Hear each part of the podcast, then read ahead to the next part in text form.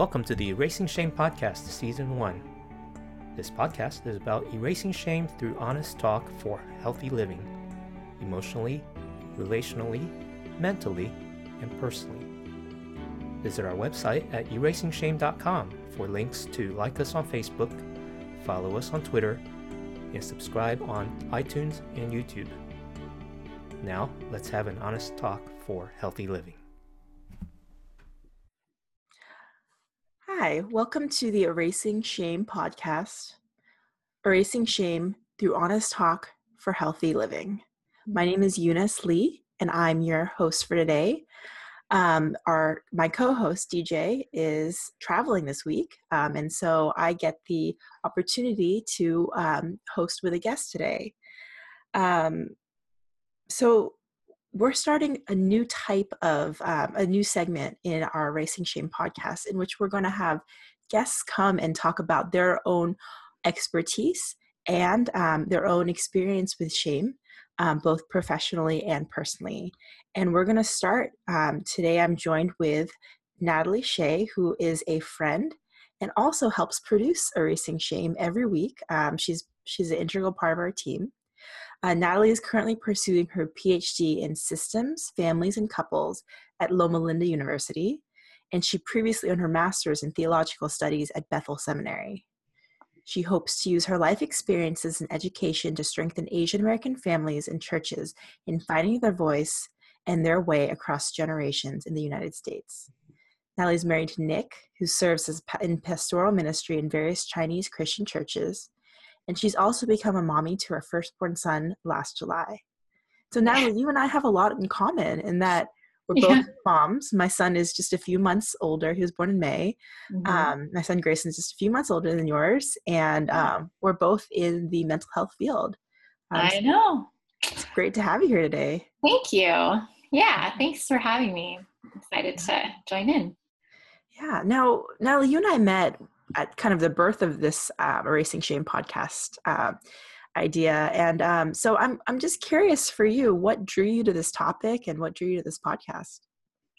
Yeah, I mean, that, that can, in nutshell, there's like a bigger version, but the nutshell version is I am in grad school, as, as you mentioned, and I wanted to work on my dissertation. And I've been really kind of puzzling over what I want to do. And it kind of keeps coming up like I want to look at shame and shame resiliency. Mm-hmm. And a lot of that has to do with being Asian and also my own experiences. But I was like, okay, I don't really know yet what my question is, but I want to talk about shame. And because I wanted to kind of network and kind of have other people to bounce ideas off, I um, was just kind of like thinking about that. And then DJ, um, who I had kind of casually known through um, connections through my husband and others um, at conferences, I was I saw something on social media. Oh, I this um, podcast of mine comes alive, and he was talking about that. So I just got excited about that and decided to um, just message him and see like can i help in some way anyway? I don't know what that looks like but that was kind mm. of where i was coming from. And tell me a little bit about your dissertation. Um, do you does it have a title? Oh wow. Actually i wish that i was in a place where i could like give you the whole dish on that. I am actually still formulating it. I I feel like I, I tend to think more um, in research terms like qualitative. So I want to hear people's stories like drawn out and be able to share. I'm kind of hoping because I'm in a families program that focuses on families more than individuals that I'll have a chance to kind of flesh out how mm. shame looks like in families and maybe in community. Yeah, hoping that it's useful to kind of look at the communal aspect of shame and not just um, one person's experience inside. Mm-hmm. Well, it's great that you're on this podcast then. So, Natalie, you know, as we talk about these things, and it's so interesting that you have a dissertation that talks about shame and excuse me, kind of a narrative way. I'm wondering if you wanted to um, share your thoughts on what we've been talking about and even your own story when it comes to shame. Yeah, I mean, I really appreciate how we're trying to kind of highlight these different faces of shame because I think it can hit people in so many unique ways. And I think, as far as just where I start from in terms of our show, I think something I really appreciate is that we're trying to draw out um, not only just the private kind of feeling of shame, but also how does that affect your relationships in a broader community in particular? Mm-hmm. Um, I think we've tried to kind of balance being located with some of us knowing like an Asian American experience, but then also recognizing shame is universal.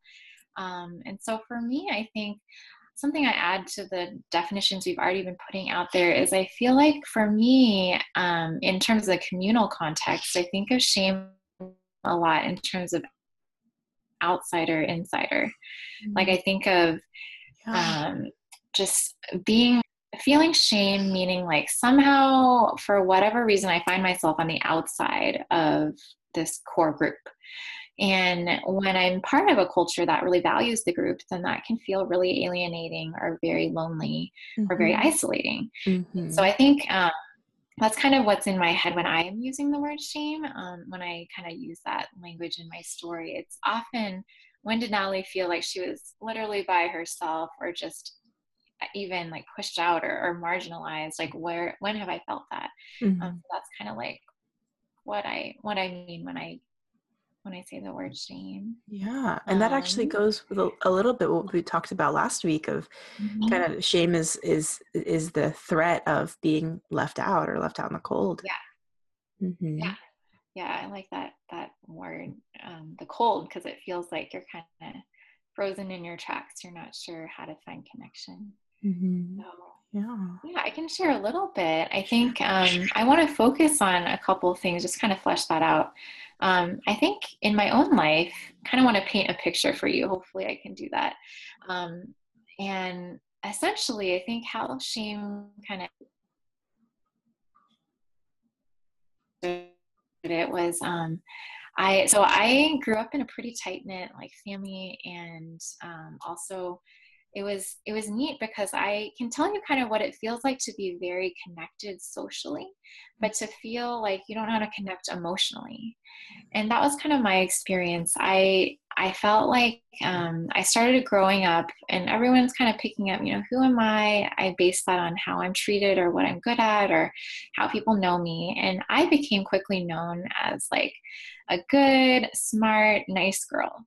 And I know some people kind of push back. They're like, oh, I don't want to be a good girl. But I really liked being known as good. Mm-hmm. Um, it's kind of funny, right? Some of us love it, some of us hate it. But I actually really liked um, feeling like I was a good person. Um, that was really important to me. And it kind of also grew up in the context my my parents, my extended family were not living nearby for much of my life. And so my parents were actually really important in our church family and that became like an extended family of some kind like for some of you that aren't familiar with like uh, Chinese church kind of setting, people were kind of like aunties and uncles. They were like, you know, we felt like family in some sense. And because my parents were very well known, I felt like, you know, this is actually really my own life, you know, extended. So I think in that setting, um, I, you know, with that reputation of being good and smart, I was really doing well in school and I loved school. Um, so, in that sense, I felt like I drew a lot of security and a sense of belonging to the group because I really just met expectations and I did well. And I enjoyed that sort of sense of security, that sense of like, I know how to do this. I know that I want to do good. And that kind of hit all the domains of my life academically, relationships, and me being in the church as a Christian, um, as a Christian church, I felt like being a Christian meant I was agreeing that I wanted to be a good person. Mm-hmm. And so that was kind of where I was living. Yeah. Um, but then it started to get a little conflicted. Um, and that's where the shame part comes in. I think I started to realize that there are some pieces missing in like the sort of social reputation that I had in terms of being good, smart, and nice. I felt like I started wanting to um, have close friendships or relationships. And I know, like, a lot of us in middle school or onward start to really wonder, you know, um, do we have a best friend? Like, some of these things that I experienced. I consider myself a pretty sensitive person. And even though I kind of didn't like that about myself growing up, I would always notice, you know, like, oh, like this person you know was my best friend but then now over here i start to Mm-hmm. realize you know like they're suddenly really into this person and Mhm. i just sort of zeroed in on these moments where other people seem to connect and i didn't know how to do that Mm. and i felt Mhm. like somehow there's a piece missing like i didn't know how to have a security when it comes to relationships Mm. um, and i knew how to be secure work ethic i guess um, but i didn't know what that meant for how to connect personally. Mhm. so i started to kind of like feel like there was this divide inside. Like i kind of knew socially how to act in terms of academics um, and even in the church that i was part of but i didn't know how to connect um, friendship wise and that became more and more important to me. Um, having that sort of sense of like uh, i don't know you know what i mean? Like kind of connection on a personal level. Um, so, yeah, so staying kind of within the folds of of the community rather than um than outside of it or even in specific friendships it sounds like. Yeah and i think like um it's kind of like i in in the space of time over middle school and high school i felt like things sort of started to chip away at Mhm. um, how i understood what i wanted in life. I think i started to really crave that friendship as i was saying and at the same time i started to feel like in like the church group that i was really close with i started to feel like i was like more and more kind of on the fringes like i was sort of distancing myself without realizing it um, feeling like i was sort of on the outside even though i'd started out on mm-hmm. Didn't know how to like connect anymore. Yeah. and i started realizing i'm doing a lot more watching like what people are doing rather than feeling like i am really part of um, these groups that i am with. Yeah.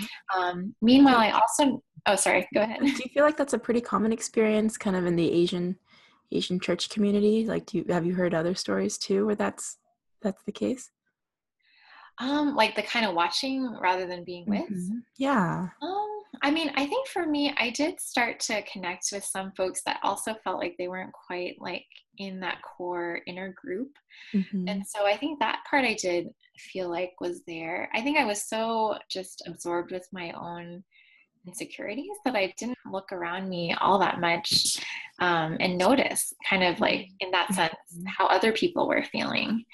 But i did feel like um, you know over time i did notice you know that sometimes there can be that dynamic where all of a sudden you're like oh i suddenly don't feel like i belong even though i used to. Yeah. Yeah. yeah so then what happened what happened next? Because it sounds like it was gradual but then you said you suddenly realized it so it was, it was something that had been happening for a while but Yeah. then it just kind of dawned on you one day. Yeah.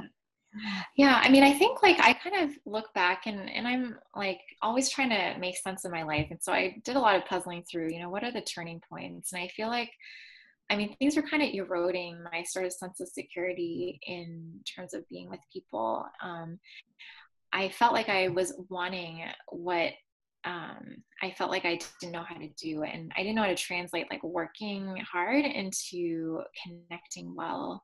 And this kind of came to a head when I was at the end of high school and heading to college. And I think I feel like there are two major things that changed. Um, one was I left home, I went to college, and I was kind of in this um, mode where I was on the outside, like living this sort of dream of many Asian families. I was at a really top rate in a university.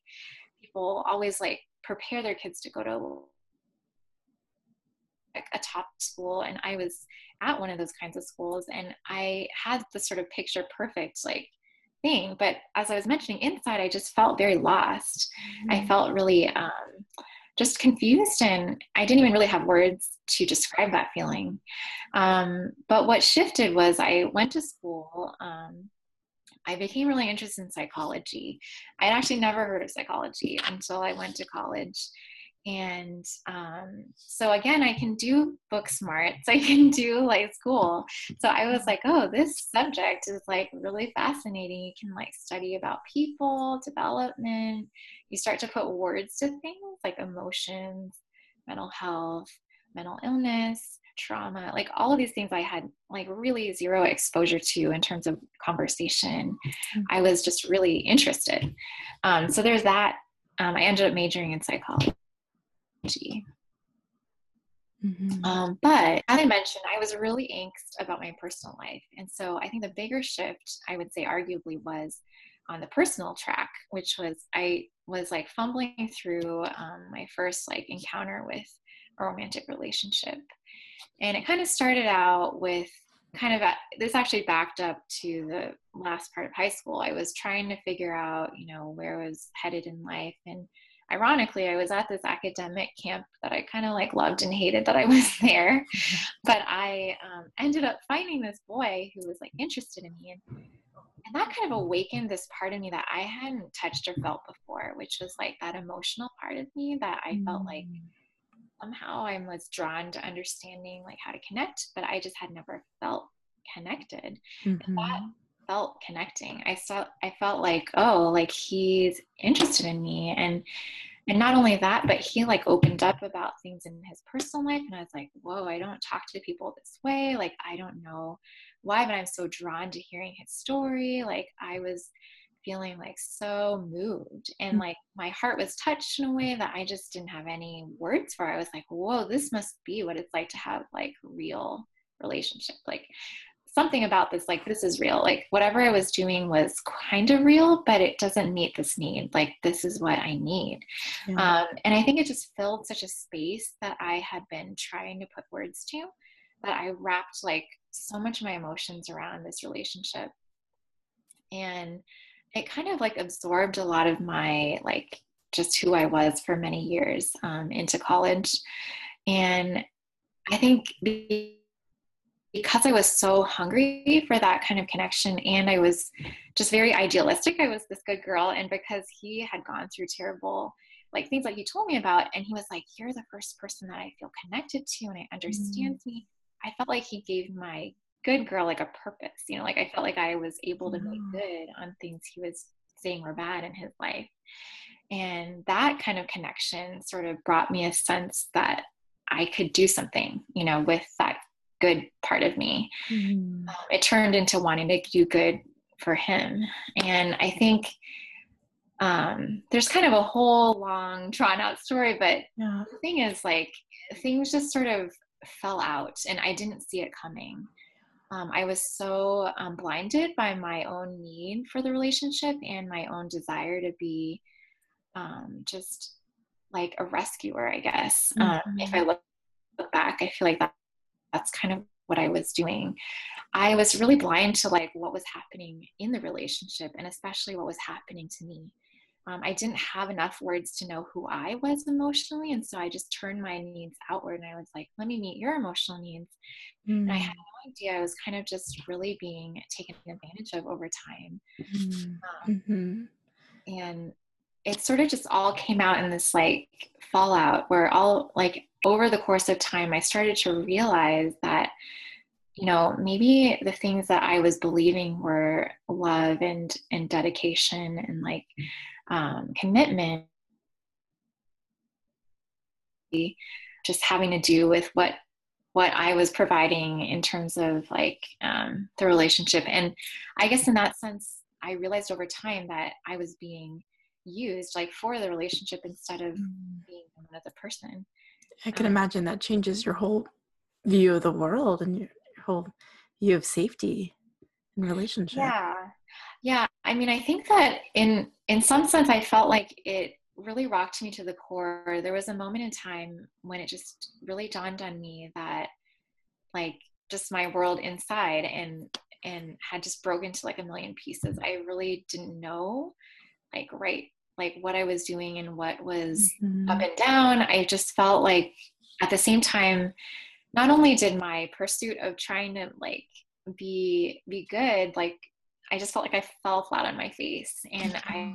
I didn't know what was good in, anymore. I felt mm-hmm. like I wasn't good. I didn't feel like the situation was good, but I also felt responsible. I felt like I had chosen this relationship and I felt very I think shame hit a lot of places. Like I felt the shame of, um, I guess, just feeling like I'd chosen a way that I don't think any of the way I was raised would like have advised that I choose in terms of the dating relationship. So I felt like I don't know that I can like reach out to like ask for support from anybody mm-hmm. that used to know me as good because I don't feel good anymore. That's a really um, lonely place. Mm-hmm. Yeah. Yeah, and and I think at the same time I also felt just a lot of shame because I felt humiliated. I think. I mm. didn't have words to even admit that to myself at the time, but I felt like I believed that this person loved me. I believed that I was, you know, valued. And I think as I saw that eroding, I just it took me a long time to like admit it to myself that I had been deceived. Mm. Um, it it felt like so condemning to admit that I had, even though I'm like book smart and intelligent, I just like had so much that I didn't know about life. Yeah, and I think as even as you're describing that, I think that experience of feeling betrayed and deceived in relationship, especially as a woman, I can relate to. I think a lot of women can relate to that, especially when it comes to you know young romantic relationships because um, that's definitely not just the layer of shame that comes from the relationship but also that um, almost sounds like you felt like you might have let some people down in your life or yeah i mean i felt like different. the weight of my community my family that i'd kind of like underground been like trying to create a space to figure out who i was that was different mm-hmm. than like the sort of like social experience that i was like feeling was very rigid I was like trying to free myself, but I'd fallen flat on my face. And I just felt like so much shame for having like decided to go against the grain. And I also felt shame because I had been hiding so much mm-hmm. of this from people that were important to me. Um, and so I just felt like such a lack of wholeness, like in my life. I just felt like I was like in a million pieces, and mm. I felt responsible to pick up those pieces, but I didn't know the first place to go. Yeah. So then, what did you do after that? I mean, you're you're describing a situation. I think a lot of women and a lot of well, a lot of our listeners can can feel that that intense um, shame and feeling ambivalent and um, feeling a temptation i'm sure to to isolate and be alone and and just um, stuff it stuff it down and try to move on um, and uh, what did you do that was different yeah i mean i i did some like in terms of the coping i think i mean i can speak a little bit to kind of my gut reaction kind of like how i responded in the shame and then mm. what started to break out of it I mean, I did. Um, I feel like I I coped with a lot of my just hurt and pain. I think initially I felt very numb. Um, I tried to make my life feel normal again. I ended up getting into a relationship with um, somebody in college after this, and even there, I felt like part of me internally was never at rest because I felt like even though I'd spent all of my energy trying to make good in someone else's life in the first relationship and that had not worked at all, I felt like I started to see in myself like that I had the capacity where I was using that relationship to fill needs and wounds in my life. Mm. And so I think part of me just never felt at rest.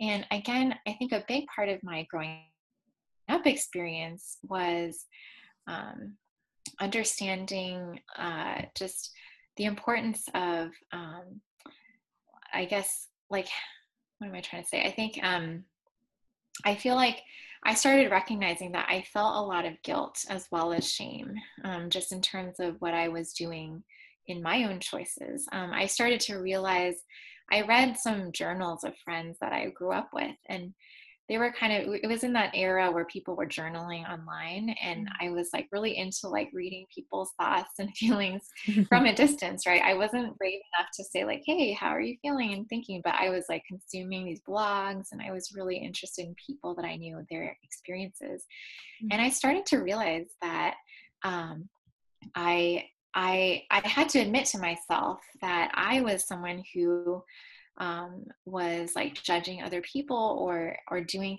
things that I felt like went against my own standards of being good. Um, and that sort of softened me to recognize um, more about myself. Um, mm. At the same time, I think I um, started to uh, I started to open my heart in places where I had closed off in the past. Um, for me, growing up as a Christian, I had never felt like I knew how to relate to God other than performing well. And I think this opened me to a really different posture in my spiritual life. Um, I felt like I softened to realize that, wow, I have a need for God. Um, I have a need to know who God is, to know myself. And that was kind of a, a big, important piece of my identity that I sort of tucked away because I thought I, I got this. Mm-hmm. Um, the other one was just relationship wise, I started to, um, in my, in my, um, in my life, I, I felt like as I turned my heart um, in that way, I, I started to also reach out to people in my life and I experienced like this season of just sort of coming home to like different parts of my life. And it started very gradually. Um, I started in part to um, try to be open and to um, people in my life that I had kind of shut out um, without them even knowing um, from back home. And that included um, my, my parents as well as some close friends that I had met mm. growing up. How did that um I mean, how was that received, particularly from your parents? Well, it started gradually because I think honestly, I hadn't had a good track record of knowing how to relate on a personal level with my parents. I knew for sure that they loved and cared for me and that they wanted a relationship with me. And so I think for me, on my end, it was trying like gradually to kind kind of not be totally hiding things that were important to me. And I started out with like things that were safe zones. So I started talking more about what I wanted to major in or my schooling, my plans for school, um, my future decisions. It took a little time before I let them into things like um, friendships relationships that I was like interested in, like um, just like that are important to me. And so I think I think it was a gradual process of like opening up layers of myself that I felt mm-hmm. like were were important to me. Um, mm-hmm. And I think it was really key that I did reconnect with friends in my in my um, my church as well as some child friends. Um, again, because I was very like good at knowing how to manage like how how I meshed with people on a social level, um, I felt like people had no idea that I was like really struggling. Mm-hmm. Um, and I sort of just volunteered to say, like, this is something I want you to know about me. Like, mm-hmm. I went through this. And I think it, it was kind of me opening myself, but it was also me seeing in other friends, like, examples of what it meant to find safety in friendship. Yeah. And I think this is how I see like for me I see this as like ways that um like God was at work in my life, like mm-hmm. helping me to find connection. Um, there's a part of me that was opening up, but there was also other people that were um, ready and receptive and safe to mm-hmm. Connect with. Um, and I think that was the other part that I didn't have control over, but I did start to see those people in my life. Yeah, and I really like that you said I think what you said is, yeah, there's something about you, about me, I want you to know. It's mm-hmm. this desire to be known that we all have um, that takes a lot of courage. And we've talked about that before in this podcast. It's the courage that allows us to open up and be vulnerable. And that is the, um, that's kind of where, where shame can, can heal.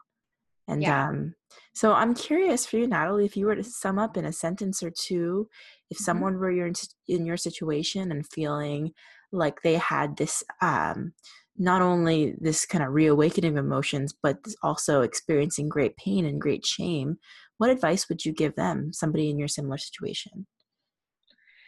Yeah, it's, um, I mean, just to kind of sum it up, I think to be giving your, or to be kind to yourself mm-hmm. in life feels really someone who's very used to knowing like the importance of being intact it can feel like the world has ended when you feel like a mess and i mm-hmm. think i just understand that it may not feel like that's okay but i just would want anyone listening to know that it's okay when life is messy that might be an opportunity for you to see parts of life that hurt a little bit, but actually open your eyes to seeing that there's more to you than mm. what made that mess. You know? Mm, yeah. Thank you. Yes, so there's a lot of beauty even in the pain and the tragedy of this world that um, our story can be bigger than that. Yeah. Great. Well, you know, thank you so much, Natalie, for coming and sharing your story. Um, and this and other our previous um, podcast episodes will be on our Facebook and our website. You can go to um, erasingshame.com. Um, and last week, listeners, we talked a little bit about asking for your stories, and we've gotten responses, and we want more. And so, if you have something that you want to share with us, either on a personal level, questions about um, about shame, questions about therapy, questions for Natalie and her journey, which um, I'm sure she'd be also willing to answer as well. Um, whether that be on air or just some way to correspond with you, um, please go on our website, erasingshame.com, um, and and drop us a line, or you can go on our Facebook page. Um, and this video will also be available on youtube and the audio on itunes so you can so please subscribe to our our podcast on itunes as well um, thank you again so much natalie for coming and um, sharing your story and um, allowing for our listeners to see that there is beauty even in the pain um, and that they don't have to live under shame so thanks so mm-hmm. much yeah. Um, and um, we appreciate you being here yeah thanks so much I, I, appreciate getting a chance to join in. Yeah, thank you. Great. All right. Well, we'll see you next week at um, Thursday, uh, on Thursday at 7 p.m. for our Facebook Live Erasing Shame. Bye, Natalie.